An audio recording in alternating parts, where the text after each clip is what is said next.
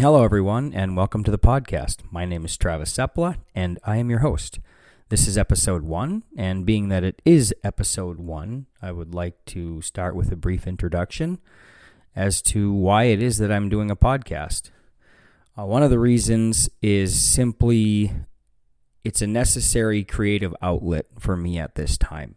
It gives me an opportunity to take a lot of the different information that I may read and study on a weekly basis as I prepare for things like teaching or preaching, um, just normal things that I would do on a weekly basis or sometimes daily or monthly basis as a pastor. And it gives me an opportunity to take a lot of that material that doesn't make it into the different f- things like messages or, or Bible studies and to to share it because otherwise it's just kind of stuck in my head and I'm never actually able to use it. Because if I did use it a lot of my messages would get extremely lengthy. And so this is definitely something that becomes a creative outlet. It also gives me an opportunity to address the different people who might listen to me um, with just my own interpretation on a number of different topics that are theological in nature. Um, it also helps me deal with the fact that that in this busy day and age, it's really difficult to get people to regularly attend Bible study, and and that's not a criticism. It's just the reality of of what we live with this day. I mean, especially if, if people have like young children, I mean, that, that just gets really hard just to make it to church on a weekly basis at, at, at a certain time at night because you have many parents that need to be doing things like waking their kids up as early as six o'clock in the morning. So, like a seven o'clock Bible study um, that lasts till eight. I mean, that can be very stressful and very very demanding. That and a lot of work schedules just don't work um, for that that type of a schedule either. So this gives me an opportunity to bring a Bible study to you, the listener. So I mean, there's no doubt about it that the congregation that I serve here at the Eastside Lutheran Church is definitely the one of the, the intended audiences, but I would hope that if it's something that blesses anybody that would hear, that it would that they would be willing to share it with as many people as they want. Um, the other thing I really want to do is to have conversations. Um, some of them with members of my congregation, some of them with just people that I know, and give people an opportunity to uh, have a, a conversation about different topics that I really think Christians should be talking about rather than disengaging from the world. And, and at the same time, giving some people an opportunity to share their stories. One of the really incredible things and privileges that I get as a pastor is I get to hear and see some really amazing stories kind of unfold in the background. And in a lot of cases, they happen outside of the public eye in a lot of cases even you know you might be sitting next to somebody in church and have no idea that the person that you're sitting next to has just an amazing and powerful story and in many cases if you could hear that it can bring encouragement to you and and this is really um, something that I'm very excited to share with others. There's a, a number of different people that I have gotten to contact with, asking them if they would be willing to participate in this way. And so, not only are we going to have conversations about a number of different topics, but conversations where I just try my absolute best to get out of the way and allow and allow everybody else to hear some of these amazing powerful stories about things like redemption, loss, pain, and ultimately in many cases victory. And my hope is that in hearing that, it will encourage as many people as possible. And let's face it, the world we live in today is a world that um, is not an easy world to live in, to say the least. And we could all use a little bit of encouragement. We could all also all use some time where we sit and listen to a few people talk with one another, maybe even disagree on a number of different topics, and understand that we can still love one another The idea isn't that we, we see eye to eye perfectly, but that we can still treat one another with some dignity, with some respect, with some grace, with some forgiveness. I mean, this is really what I believe is the hallmark of the Christian church. It's our capacity to love one another and to love the world around us. And if we choose, instead of doing that, to try to figure out um, what makes us you know so holy or so wonderful or what makes us different from other people it doesn't really turn into i should say it turns into something entirely different. Rather than focusing in on things like love grace and forgiveness we focus in on our differences and it becomes really easy to hate one another and to treat each other really poorly. And to be honest I, i've just seen a lot of that lately people treating each other poorly um, and and to be honest, rather than sit there and criticize it, my hope is that I can be involved and I can participate in something that brings something positive to the world around me, and it actually, hopefully, introduces people to the love of Christ that exists within the church. So let's get started.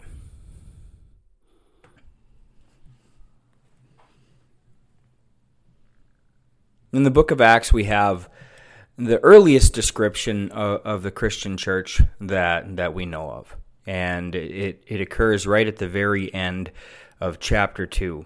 And to paraphrase it, what it tells us as it describes it is it says that the, all of the believers were together and they were holding all things in common. And it goes on to describe what that actually means that they were together and holding all things in common. And the description really is is that they sold their possessions and they sold all of their property, or it doesn't say all, but they sold their possessions and they sold their property. And then they took the proceeds of those sales and they distributed those proceeds among anybody who had a need. And so that the needs of all people were being met. And they devoted themselves to prayer. They devoted themselves to meeting in the temple. They devoted themselves to getting together and meeting house to house and breaking bread with each other. And constantly it says that they prayed to the Lord and they prayed, I mean, not prayed, but they praised the Lord. And they were at favor with everybody. In other words, they had good relationships with, with everyone that they meet, and that the Lord continued to bless them and increase people to their number. Now, the early part of the description that I, I just was stating has lent many people to make the statement that Christianity is a lot like communism. And the reason they say that is because of this idea that they take all of their possessions and their property and they sold it, and they take the proceeds and then they turn around and then distribute it to everybody. And so it's the idea of, of taking it all and, and supporting the commune or the community. And I'd just like to speak into that just a little bit um, and let you know, you know, what my opinion is. And, you know, you can take it or you can leave it. But I think it's absolute garbage to make that type of an assumption. And the reason I, I say that is because of the origins of Christianity and the origins of the reason why the early Christian church looked like this, and then to compare that to the origins of communism. So, in the 1800s, mid 1800s, early to mid 1800s, you have a guy by the name of Karl Marx that comes along. And he doesn't arrive into a vacuum. He arrives into a society that's deeply influenced um, by a philosophical milieu or an environment where individuals no longer really have value as individuals, but really there's this this new understanding that's coming about that as as human beings, what gives a person value or in, in, and gives an individual value is the group that you belong to. At the same time, you have the writings of people like uh, Charles Darwin, who are who who is basically saying at that point in time that that they understood how the human race and, and really how all of these things that that existed within the creation had come about. And really, there was this idea that there was just nothing more than an evolution and a progression that was going on. And philosophically, that's really the same thing that people believed was going on. And even within the scientific community, the same thing was going on. You had a lot of the different sciences converging, and, and people firmly believed, some people at least, firmly believed that just about everything that there was to know about science was known. And just about everything that was to be known about biology was already known. And just about everything that we really needed to know about society and how people should function was already now known. And it was this age of just deep optimism that we were moving towards something wonderful that here we are we're, we're as the human race and we are about to enter into this this amazing new era and and I find it fascinating that there is just so much optimism optimism that surrounds it because I mean really there was so little that we actually knew. I mean, we hadn't even at that point in time in human history, we had no understanding of what a cell actually was. People firmly believed that it was actually a very simple um, engine that was actually running at the core of all things, and, and actually it was a deeply complex engine, and there's really no way of knowing that. Uh, and um, until you actually had the ability to, until we, the human race, had the ability to observe it over time. We still hadn't discovered things like DNA. We had no idea what that was. Within the scientific community, we had no understanding of what the atom was. We didn't know anything about that. Maybe there was a couple of like theories that were out there, but at that point in time, certainly not. And it's into this environment that all of a sudden you have a guy by the name of Karl Marx who's who's asserting this idea really that that in order for human beings to to continue to progress, we needed to move from capitalism into this idea of communism or socialism. And he does so quite naively because not only does he understand how little you know was actually known about the world around him, um, there was so little that was actually known even about the human psyche, and just how deep the capacity for evil and malevolence was that existed within the human race. And you have to give him some grace there because psychology wasn't necessarily even a discipline at this point in time. And so what he does is he he kind of writes with this understanding that yeah indeed human beings have no individual value that really we are nothing more than just a bunch of people that are evolving and it's really important that we continue to evolve. And really as human beings what gives us value is the groups of people that we belong to and so as he writes, he kind of breaks off all of these different groups that that people belong to in a society, and he says in order for a society to function properly, we need to make sure that all of the resources are are evenly distributed. And the people in his mind that are most equipped to do this would be the working class, the people that have struggled the most, the proletariat he labels them. And it's really amazing because what he does is he appeals to their baser instincts. And this is really a dangerous thing. He didn't even really understand what he was doing. I firmly believe this because he didn't know the psychology of the human being. He wasn't willing to acknowledge just how malevolent people could be. And so what he does is he he appeals to to one of the more evil parts of the human being and that is our greed and our desire for other people's possessions.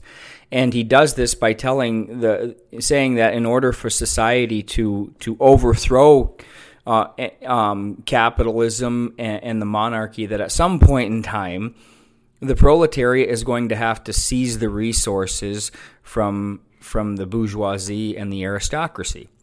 And the belief was is that if you could appeal to that, you could convince people to go out and to take that, that they were just going to be then willing to give it out and distribute it really evenly, and, and they would be so gracious about that.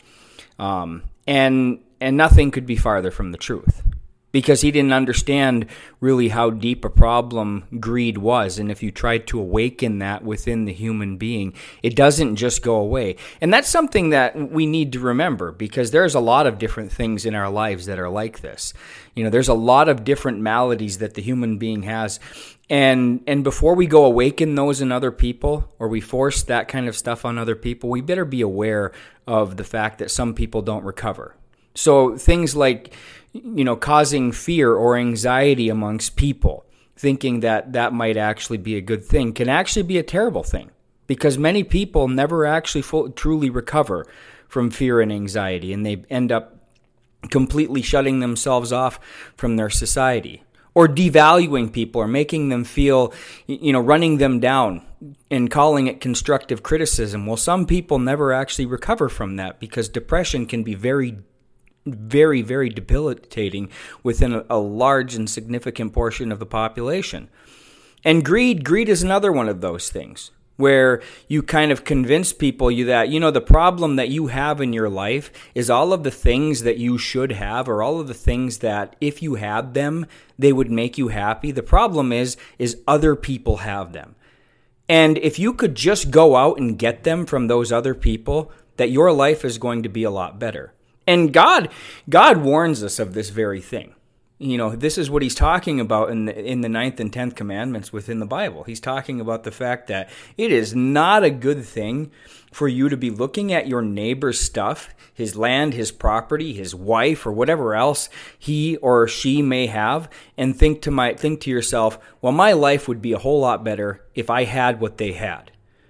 And yet this is exactly what karl marx is telling people you want to know the problem with you you want to know the problem with your poverty is that actually somebody else has the very things that belong to you. And if you'll just go out and seize them, that everything's going to be right. And he convinced himself that once people did that, that they were going to be able to get past that greed and turn around and share it with other people. And and we're not talking about just the money, but also the power and and it's time and time been proven over and over again that that's just not the case. Because you've actually awakened a beast within people that is very difficult to put it away. And you've awakened that beast inside of a construct in communism that's so deeply influenced by the philosophy that it was that it was born into that not only have you awakened greed but you've also awakened greed into this environment where human beings have no individual value. That really the only thing that gives us value is the group of people that we belong to. And so as a result, I don't really hold another human being with value, and so why would I give it to you? I'm just going to continue to go on and serve myself because honestly, who are you? And this is where Christianity is so different because Christianity never starts from this idea of, hey, you know what, we want to have a wonderful society and we're going to build on that society, and and um, that's why we're going to go out and, and, and sell our possessions and give it to other people, and that's why we go into third world countries, or, or that's why people are motivated to do it. It actually starts from this understanding that comes from, from the Word of God itself, which tells us that God created the human race. That we are created beings, and we're not just created, but we're created in the very image of God. Which means that every single human being that we encounter is an individual who has a deep and intrinsic value, and it's a value that's tied to the fact that not only are they a creation of the God of this universe, but they also bear the image of the God of this universe. So to do damage to another human being is to desecrate God. And to do damage to another human being is actually to do damage to myself because I'm marring the human race that I'm part of. And so it starts there, but it doesn't simply end there. Because really, the marvelous thing is that what the word also teaches us is that in that state, where here you have the human race that's been created in, in the image of God. Even when they fall away, God does not abandon his race. It's not even just the fact that he has created the race, but that he has this deep and abiding love. A love that is greater than any disobedience, a love that is greater than any hatred that is shown toward him, a love that causes him to do something that no human being to this day can fathom, and that is he sacrifices his own son for our redemption. And just a quick side note I mean, the idea of redemption, I mean, I used it, and, and it's not a word I necessarily like because it's, it's so often misunderstood. We, tend we tend to think about it as though it's some sort of a a biblical word, and actually, it, it really just means purchase. So, quite literally, it's saying God has purchased us, that we are the possession of God. And the price that He paid in order to make that purchase is his own son. And so we're not just created, and we're not just created in the image of God, but we belong to him. He has sent his son to die for us, and he has declared us to be his children, and he looks upon us in the as though we are his children. And this is why, you know, within the scripture, you know, when Jesus Christ tells us to address God, he says the way we're supposed to address God is start by saying the words our Father, because he truly is our Father. And that that's something that I just find to be absolutely amazing because what God is saying through the person of his son Jesus Christ is that when you talk to me, I want you to call me dad. I want you to understand that I'm your father and my love for you is absolutely endless. And you see this is why Christians and within the early Christian church, you see this desire to actually take one's possessions, sell it, and distribute it to the poor. It's not so that I can earn love from God.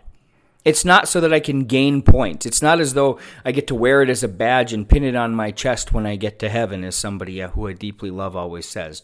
That that's not why these things happen. Because honestly, there's nothing that I can do or you can do or anybody else in this whole entire world can do to make God love you.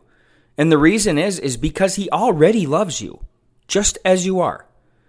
And there's nothing that you can do or I can do or anybody else in this world can do that will make God not love you because his love is not tied to your performance. His love is just tied to the fact that you are his creation. And he is willing and was willing to send his own son to die for you. And that's where your value is determined as a human being. And interestingly enough, that's what determines the value of every other single human being that I encounter in my life. So everywhere I go, every person that I meet bears the image of God, an image that Christ himself wore when he became a human being. And so there is no human being that I'll ever encounter in my entire life that God does not love and that God does not ask and tell me to love, which is exactly what Christ said right at the very end of his life. He says, This is my commandment that you love one another. And he goes on to say that this is how people are going to know that you're mine. It's going to be by your capacity to love one another. And as I said a little earlier, this has always, in my mind, been the hallmark of the Christian church. It's our capacity to love our neighbor. And that's why Christianity is not just some form of like social construct. It's not socialism. It's not communism. It's not even a way of life. It's a condition of heart. And this is something that is so easy to miss and I think so easy to represent misrepresent within Christianity. Christianity is not some moral code. It's not a way of life. It is a condition of heart and it's a condition of heart that is moved by the love that God has shown toward us and the value that God has established in us and in every other human being. And it's a condition of heart that motivates us to love other people more than we love ourselves. Thanks for listening. And hey, if you enjoyed this, please share it with everyone and anyone that you possibly can. I'll deeply appreciate it. Thank you and goodbye.